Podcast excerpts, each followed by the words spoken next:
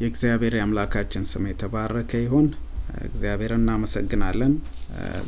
ባለፈው ከጀመርነው ክፍል እንቀጥላለን። ደህንነት ወይም ድነት ምንድን ነው ለሚለው ከመጽሐፍ ቅዱሳችን መነሻ እንዲሆነን ቲቶ ምዕራፍ ሁለት ቁጥር አስራ አንድ ነበረ መነሻ ያደረግነው። ሰዎችን ሁሉ የሚያድን የእግዚአብሔር ጸጋ ተገልጠዋልና ይህም ጸጋ ኃጢአተኝነትን፣ ዓለማዊ ምኞትን ክደን የተባረከውን ተስፋችን እርሱም የታላቁን የአምላካችንና የመድኃኒታችንን የኢየሱስ ክርስቶስን ክብር መገለጥ እየጠበቅን ራሳችንን በመግዛትና በጽድቅ እግዚአብሔርንም በመምሰል በአሁኑ ዘመን እንድንኖር ያስተምረናል። መድኃኒታችንም ከአመፅ ሁሉ እንዲቤዠን መልካሙንም ለማድረግ የሚቀናውን ገንዘቡ የሚሆነውን ሕዝብ ለራሱ እንዲያነጻ ስለ እኛ ነፍሱን ሰጥተዋል ብሎ ይናገራል። ሰዎችን ሁሉ የሚያድን ሲል ባለፈው እንደተመለከት ነው ሰው ሁሉ ሊድንበት የሚገባው በሽታ አለበት ማለት ነው። ለዛ በሽታ ደግሞ በዚህ ባነበብነው የመጽሐፍ ቅዱስ ክፍል ውስጥ መድኃኒታችን መድኃኒታችን እያለ ይናገራል። ስለ በሽታም ስለ መድኃኒቱም የሚናገርበት ክፍል ነው። ይህ በሽታ ደግሞ ኃጢአት የተባለ በሽታ ሰውን ወደ ሞት የሚነዳ ለሞት አሳልፎ የሰጠ ኃጢአት የተባለ በሽታ እንደሆነና እግዚአብሔር አብ ደግሞ ለእኛ ይህንን መድኃኒት ወደዚህ ምድር እንደላከልን ባለፈው ተመልክተናል። ኃጢአት ምን እንደሆነ እንዴት እንደገባ ኃጢአት አመጽ ነው። ይህ አመጻ ወደ ሰው ልጅ እንዴት እንደገባ በመጽሐፍ ቅዱሳችን በሮሜ ምዕራፍ አምስት ላይ በአንዱ በአዳም ምክንያት ኃጢአት ወደ ሰዎች ሁሉ እንደገባ አይተናል። በአዳም ምክንያት ሰው ሁሉ ኃጢአት እንደሆነ ኃጢአተኛ እንደሆነ በውስጡ ሲወለድ ኃጢአተኛ ማንነት ይዞ እንደሚወለድ አዳማዊ ማንነት ይዞ እንደሚወለድ ተመልክተናል። ከዛ የተነሳ ሰው ሁሉ ውጤቱ የኃጢአት ደሞዝ ሞት እንደሆነ በኃጢአት ምክንያት ሞት ወደ ሰው ልጆች እንደመጣ አይተናል። ያ ሞት ደግሞ የተሻረው በኢየሱስ ክርስቶስ የመስቀል ላይ ሞት ነው። ሞት ስንል ደግሞ ሶስት አይነት ሞት እንዳለ የስጋ ሞት ወይም ሰው ከነፍሱ ከስጋው ስትለይ ስጋው ወደ አፈር ሲመለስ አፈር ነህና ወደ አፈር ትገባለህ ብሎ እግዚአብሔር ለአዳም በነገረው መሰረት ይሄኛው የስጋ ሞት አንደኛው ነው። ሁለተኛው ደግሞ የመንፈስ ሞት። የመንፈስ ሞት ስንል ሰውና እግዚአብሔር ግንኙነት የሚያደርጉበት ሰው መንፈሳዊውን ዓለም የሚያይበት ከእግዚአብሔር ጋር በመንፈሱ የሚገናኝበት ያ ግንኙነት መቋረጡ ያ የመንፈስ ሞት ነው። ለዛም ምሳሌ እንዲሆነን ወይም ደግሞ ለዚህ ገላጭ የሚሆነን ዘፍጥረት ምዕራፍ ሁለት ላይ ከዚህ ፍሬ በበላ ቀን ሞትን ትሞታለህ ብሎት ነበር እግዚአብሔር። ስለዚህ አዳም መንፈሳዊውን ሞት የሞተው ልክ ፍሬውን እንደበላ እንደሆነ አይተናል።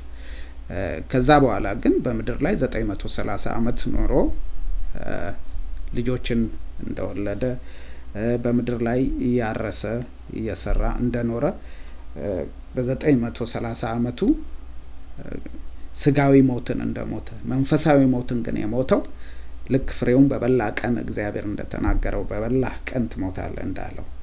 እንዲሁም ደግሞ ኤፌሶ ምዕራፍ ሁለት ላይ ሐዋርያው ጳውሎስ ቁጥር አንድ ላይ በበደላችሁና በኃጢአታችሁ ምክንያት ሙታን ነበራችሁ ብሎ ስለ እኛም ይነግረናል። እና በደልና ኃጢአት ያመጣብን ሞት መንፈሳዊ ሞት ሙታኖች እንደነበርን የሞትን እንደነበርን ስለ ስጋዊ ሞት አይደለም የሚናገረው ነፍስ ከስጋ ስለመለየቷ ስጋ ወደ አፈር ስለመመለሱ ሳይሆን በኃጢአትና በበደላችን ምክንያት መንፈሳዊ ሞት እንደሞትን ኤፌሶን ሁለት ምዕራፍ አንድ ላይ ማየት ይቻላል።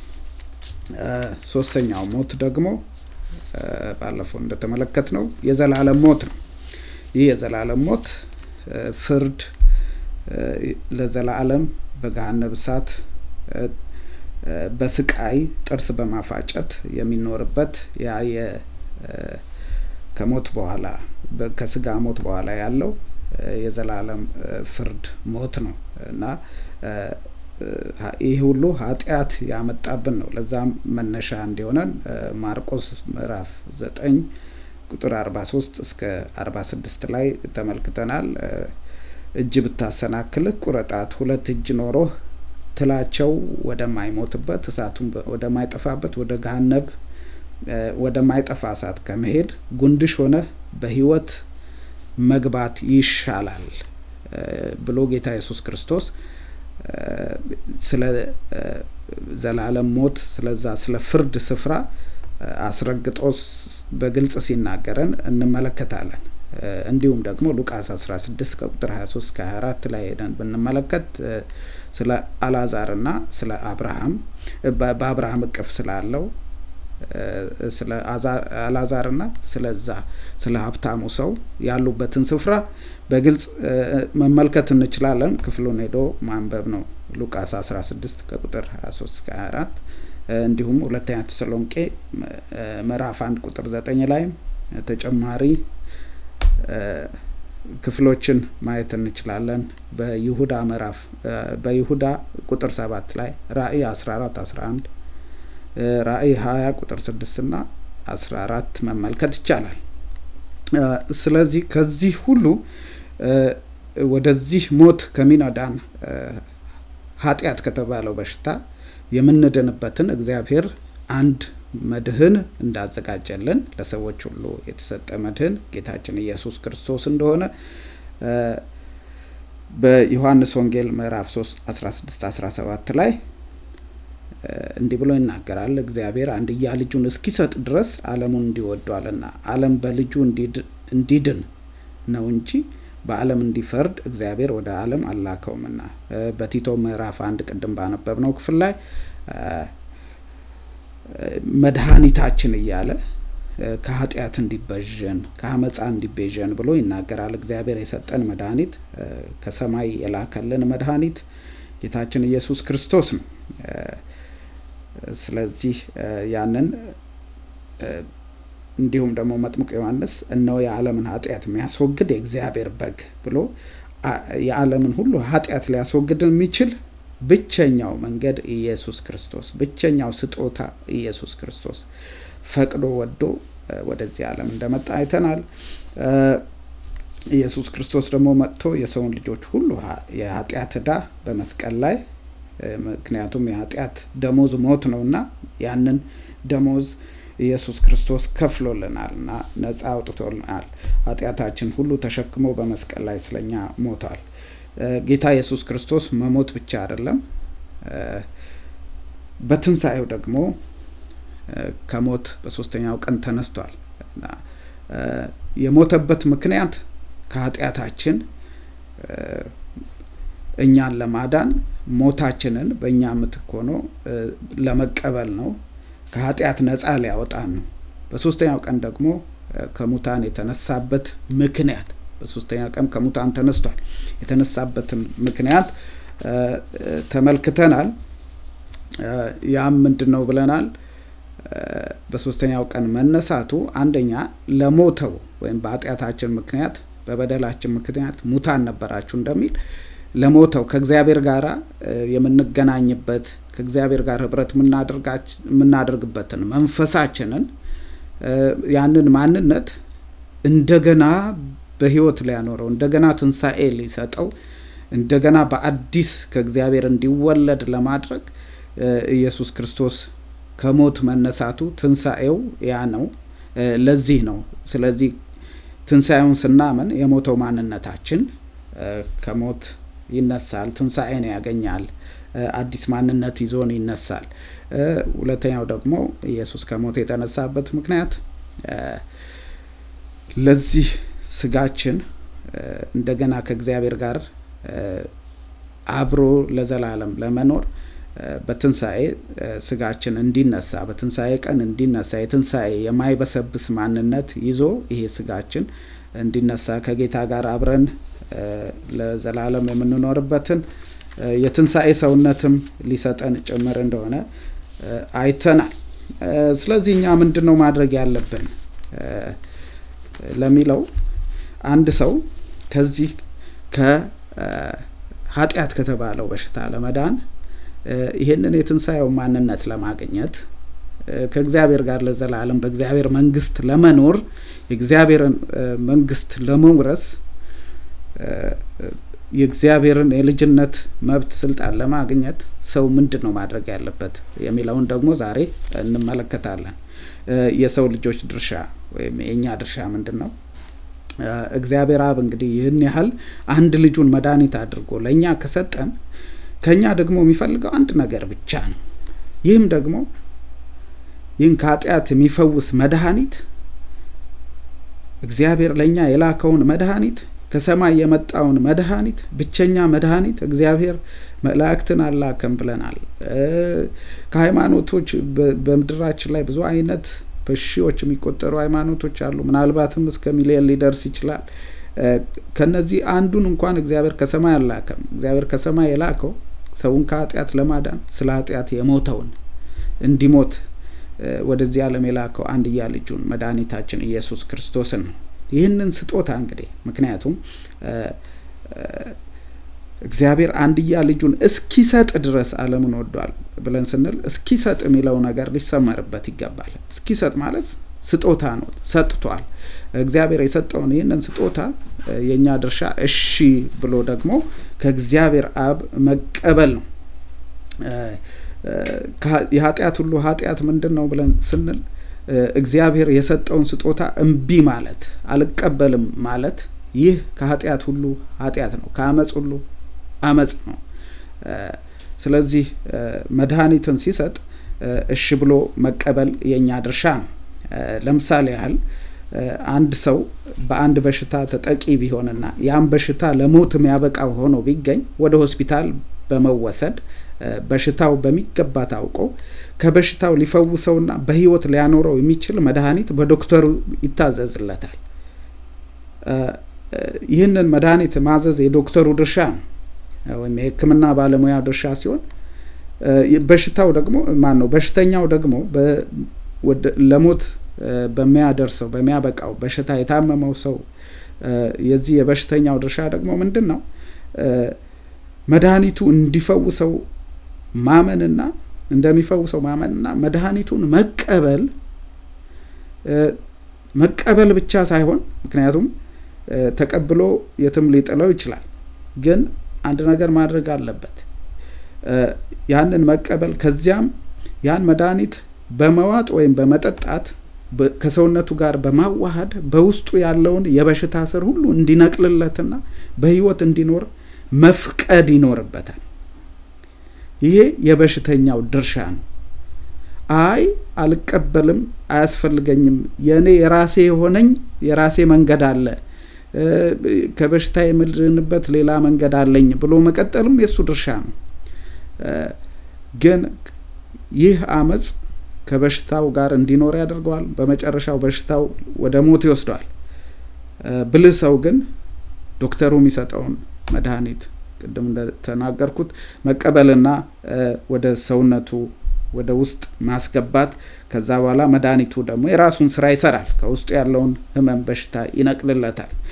እና ልክ እንደዚሁ የሰው ልጆች ሁሉ ኃጢአት በተባለ የሞት ኃይል በሽታ የተነደፉ እንደሆነ ያየን ሲሆን ለዚህ በሽታም ብቸኛው መድኃኒት በእግዚአብሔር አብ የተሰጠንን አንድያ ልጁን ጌታችንና መድኃኒታችን ኢየሱስ ክርስቶስ እንደሆነ ይህንን አይተናል። ደግሞ አለው ዮሐንስ 3 16 በእርሱ የሚያምን ሁሉ የዘላለም ሕይወት እንዲኖረው እንጂ የዘላለም ሕይወት ይላል። የዘላለም ሞት እንዳለ ሁሉ የዘላለም ሕይወትም አለ ማለት ነው። እንዲኖረው እንጂ እንዳይጠፋ እግዚአብሔር ያደረገው ነገር ምንድን ነው? አንድያ ልጁን እስኪሰጥ ዓለሙን እንዲሁ ወዷልና። ይህ የእግዚአብሔር ፍቅር ነው። ፍቅሩን የገለጠበት ነገር ልጁን መድኃኒት አድርጎ ወደ ዓለም መላክ ነው። ስለዚህ የሰው ልጆች ድርሻ ይህንን መድኃኒት መቀበል፣ ወደ ውስጣቸው ማስገባት ነው። እግዚአብሔር አብ ከሰማይ የሰጠን ብቸኛ መድኃኒት ብቻውን በመስቀል ላይ ስለ ኃጢአታችን የሞተልን ኢየሱስ ክርስቶስ ነው።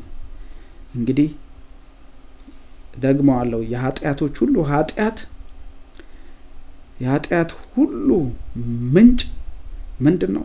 እግዚአብሔር የሰጠውን ይህንን መድኃኒት ከኃጢአት ሁሉ ሊያድነው የሚችለውን መድኃኒት አልቀበልም ብሎ ምክንያቱም በቲቶ በጢሞቴዎስም ላይ ሲናገር ኃጢአተኞችን ሊያድን ክርስቶስ ኢየሱስ ወደ ዓለም መጣ የሚለው ቃል የታመነና ሁሉ እንዲቀበሉት የተገባ ነው ብሎ ይናገራል። እንዲቀበሉት የተገባ መስት ነው። ሁሉ እንዲቀበሉት የተገባ ነገር ነው። አልቀበልም ማለትና ወደ ሞት መሄድም የሰው ልጅ ድርሻ ነው። እንግዲህ ይህንን ካልን የሰው ድርሻ ማመንና እግዚአብሔር በላከው ማመንና እሱ መቀበል ነው ብለን ካልን አምነው የተቀበሉትስ ምን ምን አይነት ነገር በሕይወታቸው ይሆናል የሚለውን ስንመለከት መጽሐፍ ቅዱሳችን ለዚህ ጥያቄ አምነው ለተቀበሉትስ ታዲያ ምንድን ነው የሚሆንላቸው ለሚለው ጥያቄ መጽሐፍ ቅዱሳችን ግልጽ ምላሽን ይሰጣል። እንዲህ በማለት ለተቀበሉት ሁሉ ግን በዮሐንስ ወንጌል ምዕራፍ አንድ ቁጥር 12 ላይ ይህን እናገኘዋለን። ለተቀበሉት ሁሉ መቀበል ያስፈልጋል። አንዳንድ ጊዜ ሰዎች ጌታን ተቀበል ብለን ስንናገር ከየት ከቦሌ ነው ከኤርፖርት ነው ከየትኛው ስፍራ ነው ሄደን የምንቀበለው ብለው በማሾፍ ቃል ሲናገሩ ገጥሞናል እና ይሄ መጽሐፍ ቅዱስ የሚናገረው ቃል ነው። መቀበል ጌታን መቀበል የሚለው ዮሐንስ አንድ 12 ላይ ለተቀበሉት ጌታ ኢየሱስ ክርስቶስን የግል አዳኛቸው አድርገው ለተቀበሉት ሁሉ መድኃኒታቸው አድርገው የእግዚአብሔርን ስጦታ እሺ ብለው ከእጁ ለተቀበሉት ሁሉ በስሙም ለሚያምኑት ዮሐንስ ወንጌል 1 12 ላይ ማየት ይቻላል። በስሙም ለሚያምኑት ለእነርሱ የእግዚአብሔር ልጆች የሆኑ ዘንድ ስልጣንን ሰጣቸው።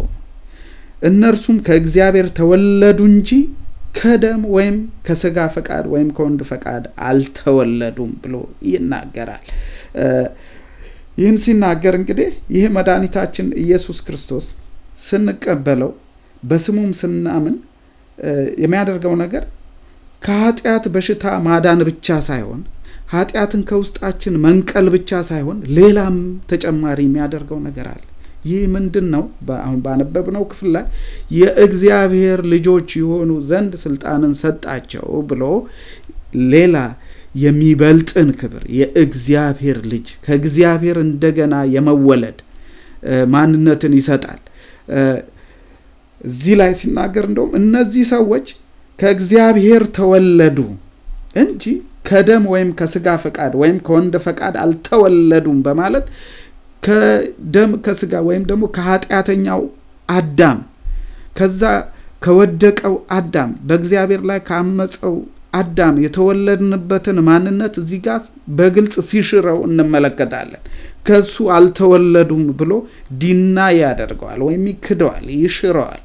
ስለዚህ አዲስ ማን ውልደትን አገኙ። ከእግዚአብሔር የተወለደ እግዚአብሔር ጻድቅ እንደሆነ ሁሉ እነሆ ጻድቅ የሆነ ማንነትን ከእግዚአብሔር ይቀበላሉ። በኢየሱስ ክርስቶስ ስራ የመስቀሉ ሞት የሚያምኑ በትንሣኤው የሚያምኑ ኢየሱስን ጌታዬ ነው፣ መድኃኒቴ ነው፣ አዳኜ ነው ብለው ለሚያምኑት ይህንን ስልጣን ይሰጣቸዋል ማለት ነው። ከኃጢአተኛው አዳም መወለድ ቀርቶ ከእግዚአብሔር በአዲስ የመወለድ ስብዕና እንድናገኝ የማድረግ ኃይል እንዳለው ቃሉ በግልጽ ያሳያል። ጌታን መቀበል ማለት ነው። ሰው እንዴት ዳግመኛ ደግሞ ከእግዚአብሔር ይወለዳል? ከእግዚአብሔር ይወለዳሉ፣ የእግዚአብሔር ልጆች ይሆናሉ ብሎ ሲል አንድ ጊዜ ተወልደናል። እንዴት ከእግዚአብሔር እንደገና ዳግመኛ ሰው መወለድ ይችላል? ይህ ጥያቄ በአንዳንዶች ዘንድ ሊፈጠር የሚችል ሲሆን በአንድ ወቅትም አንድ ፈሪሳዊና የአይሁድ አለቃ የሆነ ኒቆዲሞስ የተባለ ሰው እና ኢየሱስ ክርስቶስ በዚህ ጉዳይ ላይ በአንድ ወቅት ተነጋግረውበታል። በዮሐንስ ወንጌል ምዕራፍ ሶስት ላይ ይህን ክፍል ባነበው ደስ ይለኛል። ኒቆዲሞስ ማለት የአይሁድ አለቃ ነው። ከሃይማኖትም ፈሪሳዊ ነው። የሃይማኖት ሰው ነው። ከይሁዲነትም አለቃ ነው። ግን ጥሩ ሃይማኖት አለው። ሕግን የሚጠብቅ ነው። ፈሪሳዊ ሲባል ሕግን የሚጠብቅ ማለት ነው እና ይህ ሁሉ አለው። ግን የመዳንን መንገድ ወይም የእግዚአብሔርን መንግስት መውረስ የሚቻለው ሃይማኖትን፣ ሕግን፣ ስርዓትን በመጠበቅ ነው ብሎ የሚያምን ሰው ነው። ወደ ኢየሱስ ክርስቶስ መጥቶ ግን ዳያሎግ ሲያደርግ ንግግርን ሲያደርግ ሲነጋገር እንመለከታለን። ባነበው መልካም ነው። ምዕራፍ ሶስት ላይ ከፈሪሳውያን ወገን የአይሁድ አለቃ የሆነ ኒቆዲሞስ የተባለ አንድ ሰው ነበረ። እርሱም በሌሊት ወደ ኢየሱስ መጥቶ መምህር ሆይ እግዚአብሔር ከእርሱ ጋር ከሆነ በቀር አንተ የምታደርጋቸውን እነዚህን ምልክቶች ሊያደርግ የሚችል የለምና መምህር ሆነህ ከእግዚአብሔር ዘንድ እንደመጣህ እናውቃለን አለው። ኢየሱስም መልሶ እውነት እውነት እልሃለሁ ሰው ዳግመኛ ካልተወለደ በቀር የእግዚአብሔርን መንግስት ሊያይ አይችልም አለው ብሎ ይናገራል። የእግዚአብሔርን መንግስት ለማየት የሚቻለው ዳግመኛ ከእግዚአብሔር በመወለድ እንደሆነ እንጂ ሌሎች የእሱ ፈሪሳዊ መሆን፣ የእሱ አይሁዲ መሆን፣ የእሱ የሃይማኖት አለቃ መሆን የእግዚአብሔርን መንግስት ሊያወርሰው እንደማይችል ኢየሱስ ክርስቶስ ቁርጥ ያለ ምላሽን ሲሰጠው እንመለከታለን። ግን ይህ ሰው አልገባውም እና በማንኛችን ውስጥም ሊፈጠር የሚችለው ጥያቄ በሱም ተፈጥሮ ስለነበር እንዲህ ብሎ ኢየሱስን ጠየቀው። ኒቆዲሞስም ቁጥር አራት ላይ ሰው ከሸመገለ በኋላ እንዴት ሊወለድ ይችላል? ሁለተኛ ወደ እናቱ ማኅፀን ገብቶ ይወለድ ዘንድ ይችላልን? አለው። ሰው እንዴት ሁለተኛ ይወለዳል? እንዴት ከእግዚአብሔር ሊወለድ ይችላል ብሎ ሲጠይቅ ኢየሱስ እንዲህ ሲል መለሰ። እውነት እውነት እልሃለሁ ሰው ከውሃና ከመንፈስ ካልተወለደ በቀር ወደ እግዚአብሔር መንግስት ሊገባ አይችልም። ከስጋ የተወለደ ስጋ ነው፣ ከመንፈስ የተወለደ ግን መንፈስ ነው። ዳግመኛ ልትወለዱ ያስፈልጋችኋል ስላልኩ አታድንቅ እያለ ከመንፈስ መወለድ ከእግዚአብሔር መወለድ በኢየሱስ ክርስቶስ በማመን ኢየሱስን በመቀበል እነርሱ ዮሐንስ ላይ ቅድም እንዳየ ነው ከእግዚአብሔር ተወለዱ እንጂ ከደም ወይም ከስጋ ፈቃድ አልተወለዱም ብሎ ይናገራል። ስለዚህ ከእግዚአብሔር ሰው መወለድ አለበት።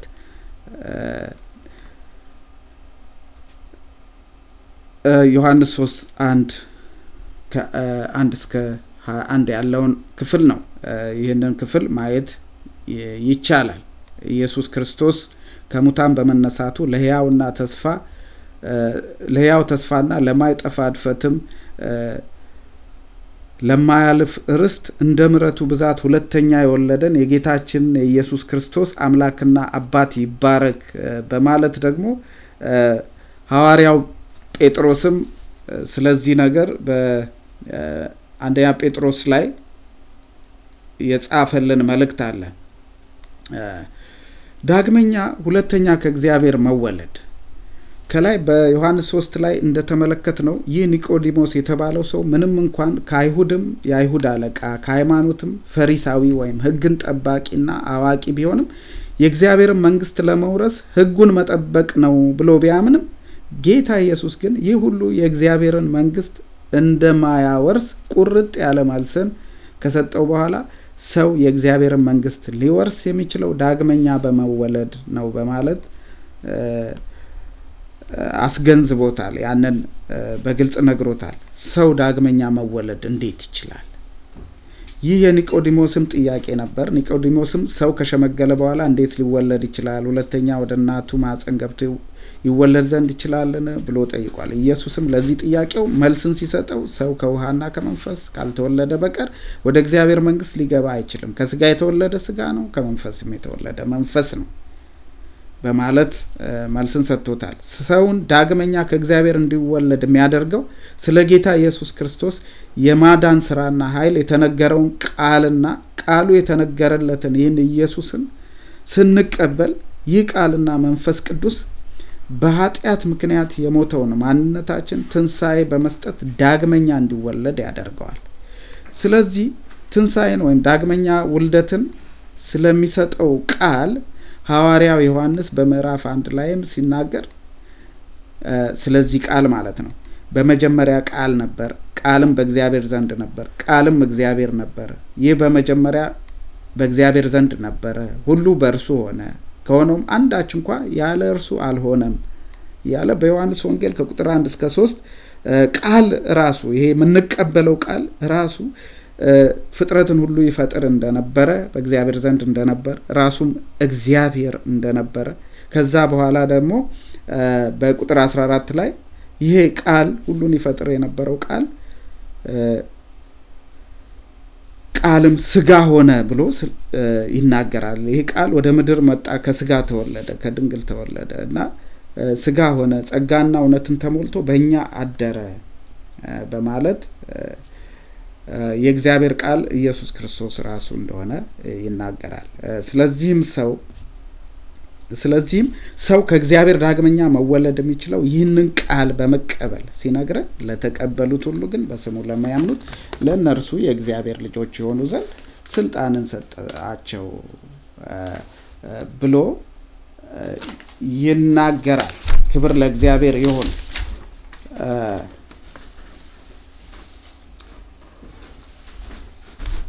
ይህንን ስጋ በመሆን በመካከላችን የተወለደውን ሁሉንም ይፈጥር የነበረውን እግዚአብሔር የሆነውን ቃል ማለትም ኢየሱስን መቀበልና በስሙ ማመን ብቻ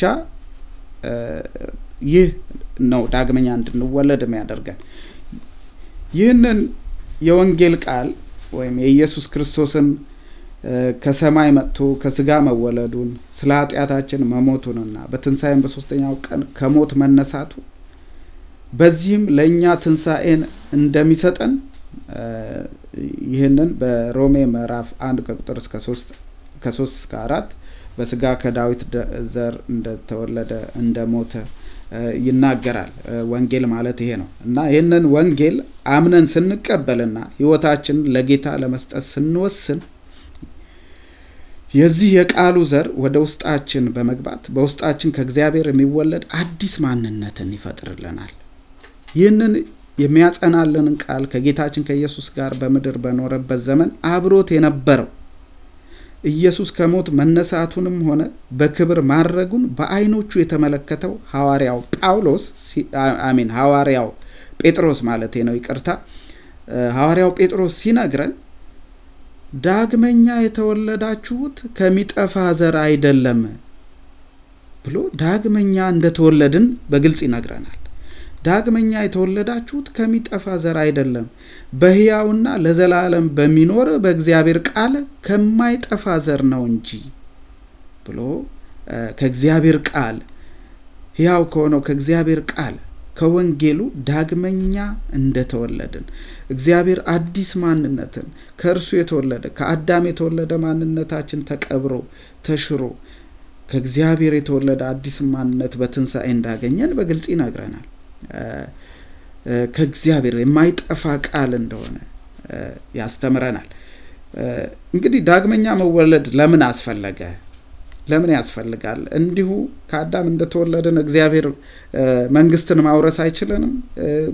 እንዲሁ ከአዳም በተወለደ ማንነታችን የእግዚአብሔርን መንግስት መውረስ አይቻልም ነበር ወይ? ጥሩ ነገር በማድረግ ጽድቅ በማድረግ በቃ የእግዚአብሔርን መንግስት መውረስ አይቻልም ነበር? ለምን አስፈለገ?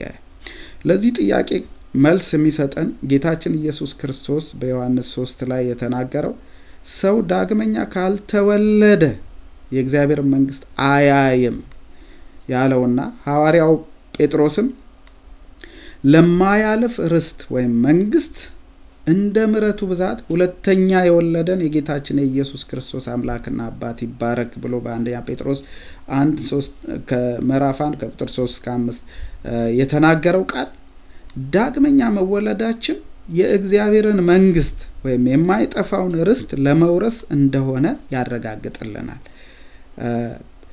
ዳግመኛ ሳንወለድ በመጀመሪያው ማንነታችን መውረስ አይቻልም ወይ? አይቻልም።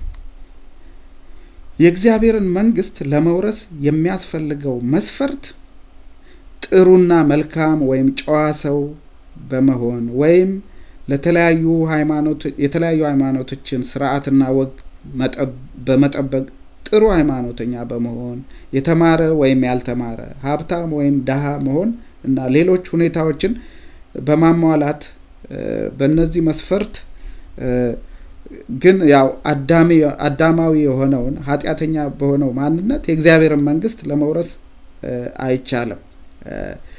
እግዚአብሔር ያዘጋጀው መንገድ ወይም ስርዓት ወይም መርህ principle የአብን ልጅ ወልድንና ቃሉን በመቀበል ዳግመኛ ከእግዚአብሔር በመወለድ ብቻ እንጂ ከላይ የተዘረዘሩትን ያሟላን ከአዳም ኃጢአተኛ ማንነት እነዚህን ጥሩ መልካም የሆኑትን ነገር ያሟላ ግን ከአዳም የተወለደ ማንነት ወይም ስጋ የእግዚአብሔርን መንግስት ርስት መውረስ አይችልም።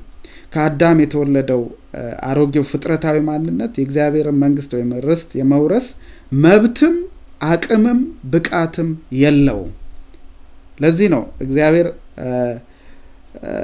አዳምን አንድ ጊዜ የህይወትን ዛፍ የህይወት ዛፍ ካለበት ከገነት አባሮታል፣ ተባሯል። በዛ የመኖር አቅም ብቃት የለውም። በእግዚአብሔር ላይ አምጿል። ኃጢአትን ተሞልቷል። ኃጢአተኛ አመፀኛ ማንነት ላይ ተባሯል እና በዛ የህይወት ዛፍ ባለበት የእግዚአብሔር ኪንግደም ውስጥ የእግዚአብሔር መንግስት ውስጥ የመኖር ብቃት አቅም መብትም የለው።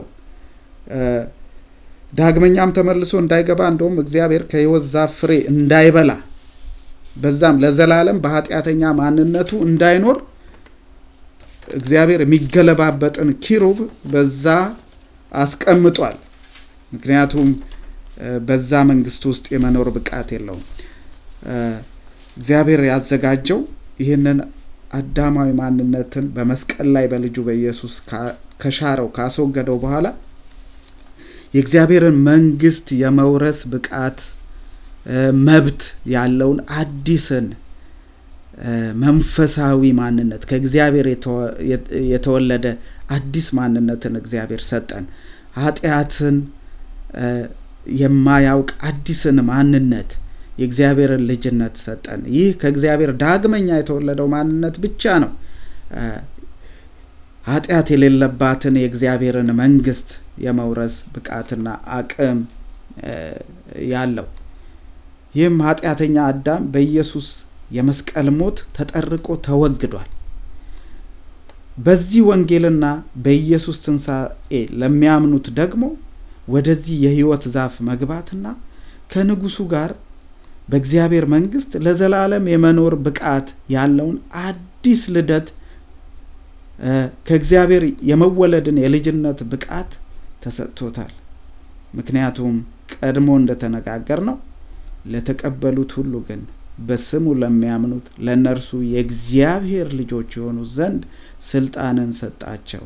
እነርሱም ከእግዚአብሔር ተወለዱ እንጂ ከደም ወይም ከስጋ ፍቃድ ወይም ከወንድ ፍቃድ አልተወለዱም በማለት ከአዳም የተወለደውን ያን ኃጢአተኛ ማንነታችንን በመሻር ከእግዚአብሔር የተወለደ አዲስ ማንነትን መቀበልን አስረግጦ ይነግረናል። በዚህ ብቻ ነው የእግዚአብሔር መንግስትን መውረስ የምንችለው። ስለዚህ ወደ እግዚአብሔር መንግስት ለመግባት እግዚአብሔር ያዘጋጀልን መንገድ፣ እግዚአብሔር ያዘጋጀልን እውነት፣ እግዚአብሔር ያዘጋጀልን ህይወት ጌታ ኢየሱስ ክርስቶስ በዮሐንስ ወንጌል ላይ እንደተናገረው እውነትም መንገድም ህይወትም እኔ ነኝ፣ ከእኔ በስተቀር ወደ እግዚአብሔር ወደ አብ መቅረብ አትችሉም እንዳለ መንገዱ ኢየሱስ ነው፣ ህይወቱ ኢየሱስ ነው፣ እውነቱ ኢየሱስ ነው።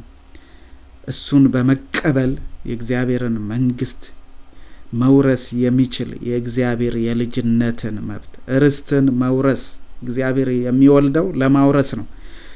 ልክ መልካም አባት ልጆችን የሚወልደው ለማውረስ እንደሆነ አብርሃም በአንድ ወቅት የሚወርሰኝ ልጅ የማወርሰው ልጅ የለኝም ብሎ በእግዚአብሔር ፊት ጸለየ እና እግዚአብሔር የሚወርሰውን ልጅን ይስሐቅን እንደሰጠው ይስሐቅ እንደተወለደ የተስፋ ቃል ልጅ እንደተወለደ እግዚአብሔር አሁንም ሊያወርሰን ርስትን ሊሰጠን ከእግዚአብሔር በተስፋው ቃል በሚያድነው ቃል በሕያው ቃል በወንጌሉ የሚወለዱ ልጆችን እግዚአብሔር ሊያዘጋጅ ዘር አድርጎ ልጁን ኢየሱስ ክርስቶስን ወደ ምድር ልኮታል። ይህንን ዘር ወደ ውስጣችን ስናስገባ ከዚህ ዘር ደግሞ የተወለደ አዲስ ማንነት የእግዚአብሔርን መንግስት የሚወርስ አዲስን ብቃት ከእግዚአብሔር እንቀበላለን ማለት ነው። በዚህ በአዲሱ ማንነት ከእግዚአብሔር ጋር ለዘለዓለም እንኖራለን፣ ርስትን እንወርሳለን። የእግዚአብሔር የአምላካችን ስም የተባረከ ይሁን።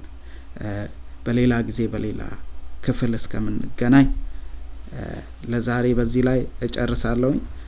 እግዚአብሔር አምላክ ይባርካችሁ።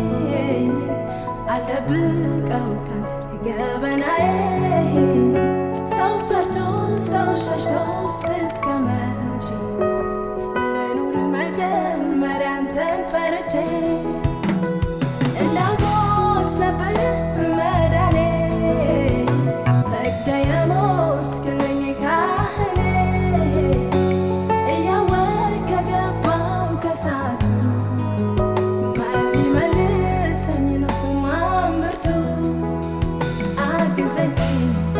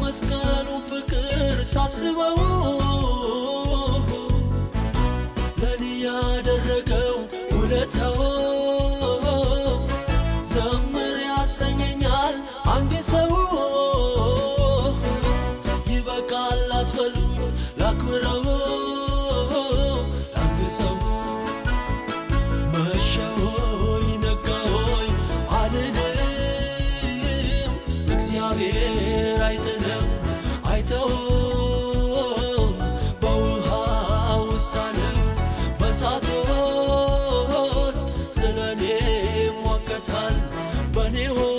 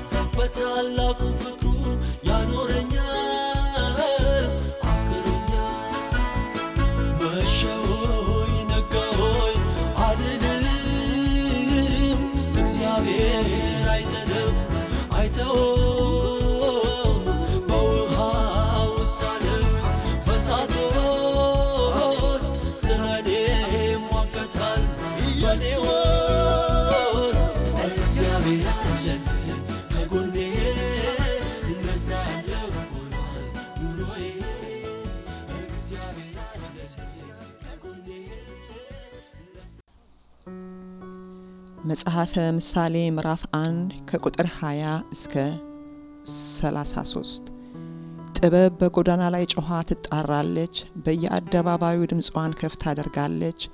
ውካታ በበዛባቸው ጎዳናዎች ላይ ትጮኻለች። በከተማይቱ መግቢያ በር ላይ እንዲህ ትላለች፣ እናንት ብስለት የሌላችሁ ማስተዋል የሌለበት መንገዳችሁን እስከ መቼ ትወዱታላችሁ? ፌዘኞች በፌዝ ደስ የሚሰኙት ሞኞችስ እውቀትን የሚጠሉት እስከ መቼ ነው? ዘለፋዬን ብትሰሙ ኖሮ ልቤን ባፈሰሱላችሁ ሐሳቤንም ባሳወቅኋችሁ ነበር። ነገር ግን በተጣራሁ ጊዜ እምቢ ስላላችሁኝ እጄንም ስዘረጋ ማንም ግድ ስላልነበረው ምክሬን ሁሉ ስለናቃችሁ ዘለፋይንም ስላልተቀበላችሁ እኔ ደግሞ በመከራችሁ ትቅባችኋለሁ። መዓት በሚወርድባችሁም ጊዜ አፌዝባችኋለሁ። መዓት እንደ ማዕበል ሲያናውጣችሁ፣ መከራም እንደ አውሎ ነፋስ ሲጠራርጋችሁ፣ ስቃይና ችግር ሲያጥለቀልቃችሁ አፌዝባችኋለሁ። በዚያን ጊዜ ይጠሩኛል፣ እኔ ግን አልመልስላቸውም። አጥብቀው ይፈልጉኛል፣ ነገር ግን አያገኙኝም። እውቀትን ስለጠሉ፣ እግዚአብሔርን መፍራት ስላልመረጡ፣ ምክሬን ለመቀበል ስላልፈለጉ፣ ዘለፋይን ስለናቁ የመንገዳቸውን ፍሬ ይበላሉ፣ የእቅዳቸውንም ውጤት ይጠግባሉ። ብስለት የሌላቸውን ስድነታቸው ይገድላቸዋል፣ ተላሎችንም ቸልተኝነታቸው ያጠፋቸዋል። የሚያዳምጠኝ ሁሉ ግን በሰላም ይኖራል፣ ክፉን ሳይፈራ ያለ ስጋት ይቀመጣል።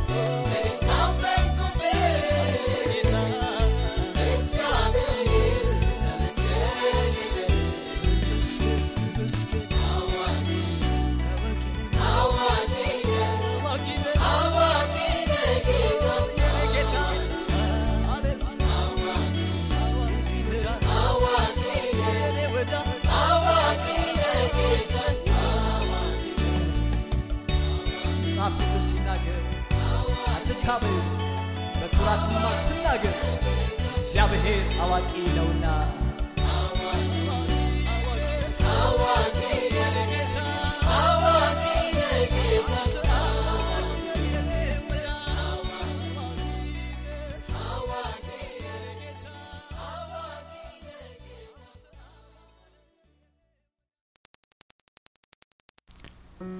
የሳምንት ሲሳይ በጌታ ደስ ይበላችሁ። እግዚአብሔር ቃል ሁል ጊዜ በጌታ ደስ ይበላችሁ ይለናል። በጌታ ደስ መሰኘት አንድ ጉዳይ ነው። በጌታ ሁል ጊዜ ደስ መሰኘት ግን የላቀ የሕይወት መርህ ነው። እርግጥ ነው ቤተ ክርስቲያን መጥተን ስናመልክ ደስ ይለናል። ምኞታችን ሲሳካ ደስ ይለናል። የልፋታችንን ፍሬ ስናገኝ ደስ ይለናል። ነገር ግን ከዚህ ባለፈ መልኩ ቃሉ ሁሉ ጊዜ በጌታ ደስ እንድንሰኝ ያዘናል። ፓስተር ኖኤል ኦስትን እንደሚያስተምሩት መደሰት የውሳኔ ጉዳይ ነው። ማለዳ ከእንቅልፋችን ስንነሳ ዳዊት እንደሚዘምረው ይህች ናት ጌታ የሰራት ቀን፣ ሐሴትን እናደርግ በእርሷም ደስ ይበልን ብለን ሁል ጊዜ በጌታ ለመደሰት ከመወሰንን ሁል ጊዜ ለመደሰት እንችላለን። በጌታ ሁል ጊዜ ደስ የመሰኘት ጉዳይ ኑሮ ደልዳላ ፍራሽ ስለሆነ አይደለም። ነገር ግን ዕንባቆም እንዳለው ከሁኔታዎች በላይ ሆኖ በእግዚአብሔር የመደሰት ጉዳይ ነው። ዕንባቆም ከእግዚአብሔር ጋር ስለ ፍትህ መጉደል ሲከራከር ከቆየ በኋላ አንድ ቀን የእግዚአብሔር ማንነት ተገለጠለት። እግዚአብሔር ልዑላዊ እንደሆነ ሁሉን እንደሚቆጣጠርና እንደሚያይ ተረዳ።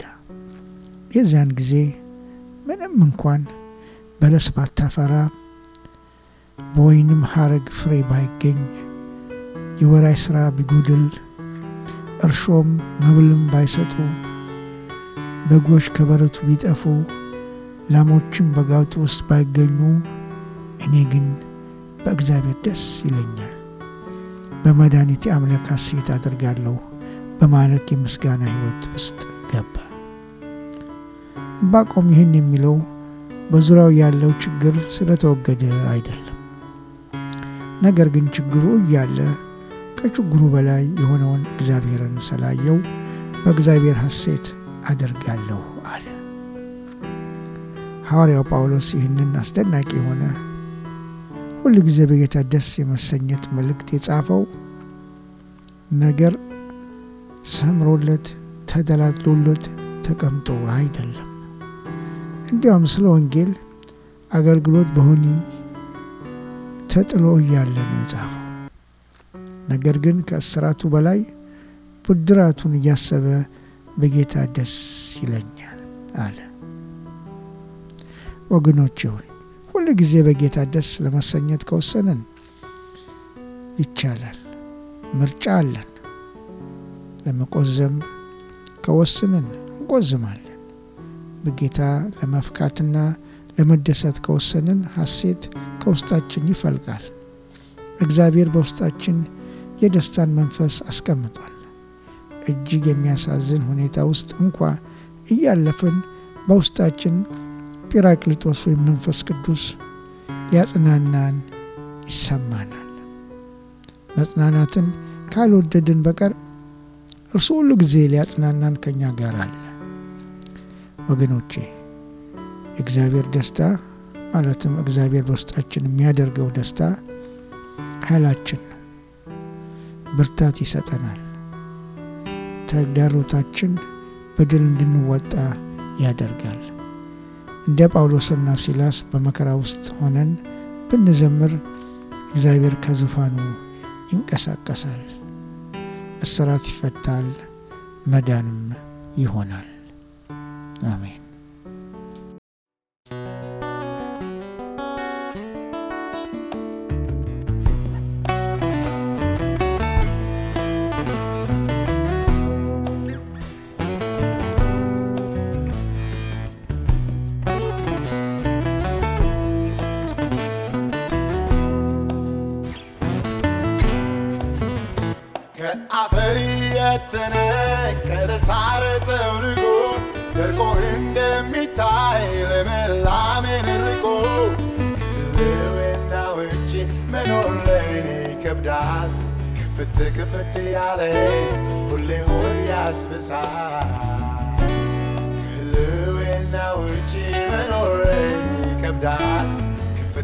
ክፍት ያለ ሁሌ ሆድ ያስብሳል። ከመገኘት ወዴት እሄዳለሁ? ከህልውናህስ ምን እመርጣለሁ? ሳበኝ አስጠጋኝ ከጉያ ስር ዙሪያው ብርድ ነው ፈለግኩ ሙቀት አስጠጋኝ ከጉያ ስር ዙሪያው ብርድ ነው ፈለግኩ ሙቀት። ከመገኘት ወዴት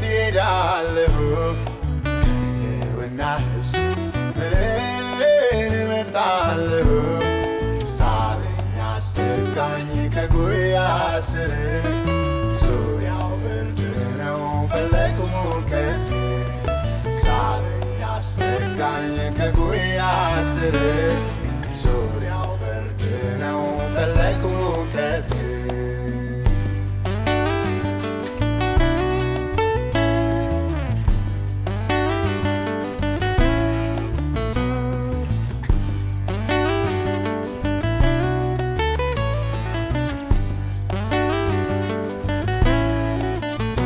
በእጆች አጥብቅ እኔን ይዘኛል። ይህንንም እውነት ቃል ይናገራል። ነገሩ ከገባኝ እንቁ መሆን ለምን አንተ ብቻ እኔ መያዝ ነገሩ ከገባኝ ውድ መሆን ለምን አንተ ብቻ እኔ ምላጥብቅህ ከመገኘት ወዴት እሄዳለሁ? ከህልውናህስ ምን እመርጣለሁ? ሳበኝ አስጠጋኝ ከጉያ ስር ዙሪያው ብርድ ነው ፈለግኩ ሙቀት ሳበኝ አስጠጋኝ ከጉያ ስር ዙሪያው ብርድ ነው ፈለግኩ ሙቀት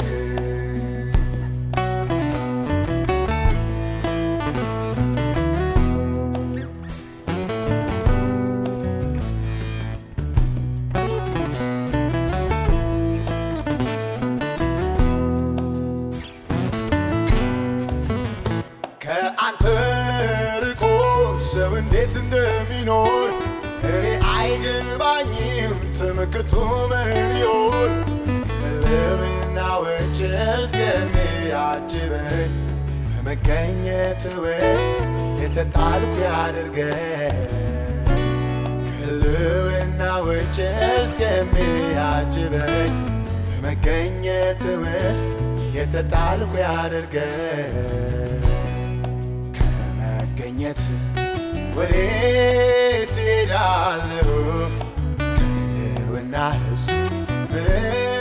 እመርጣለሁ? ሳበኝ አስጠጋኝ ከጉያ ስር ዙሪያው ብርድ ነው ፈለግኩ ሙቀት አስጠጋኝ ከጉያ ስር ዙሪያው ብርድ ነው ፈለግኩ ሙቀት ከመገኘት ወዴት ሄዳለሁ? ከህልውናህስ ምን እመርጣለሁ? ሳበኝ አስጠጋኝ ከጉያ ስር ዙሪያው ብርድ ነው ፈለግኩ ሙቀት። ሳበኝ አስጠጋኝ ከጉያ ስር ዙሪያው ብርድ ነው ፈለግኩ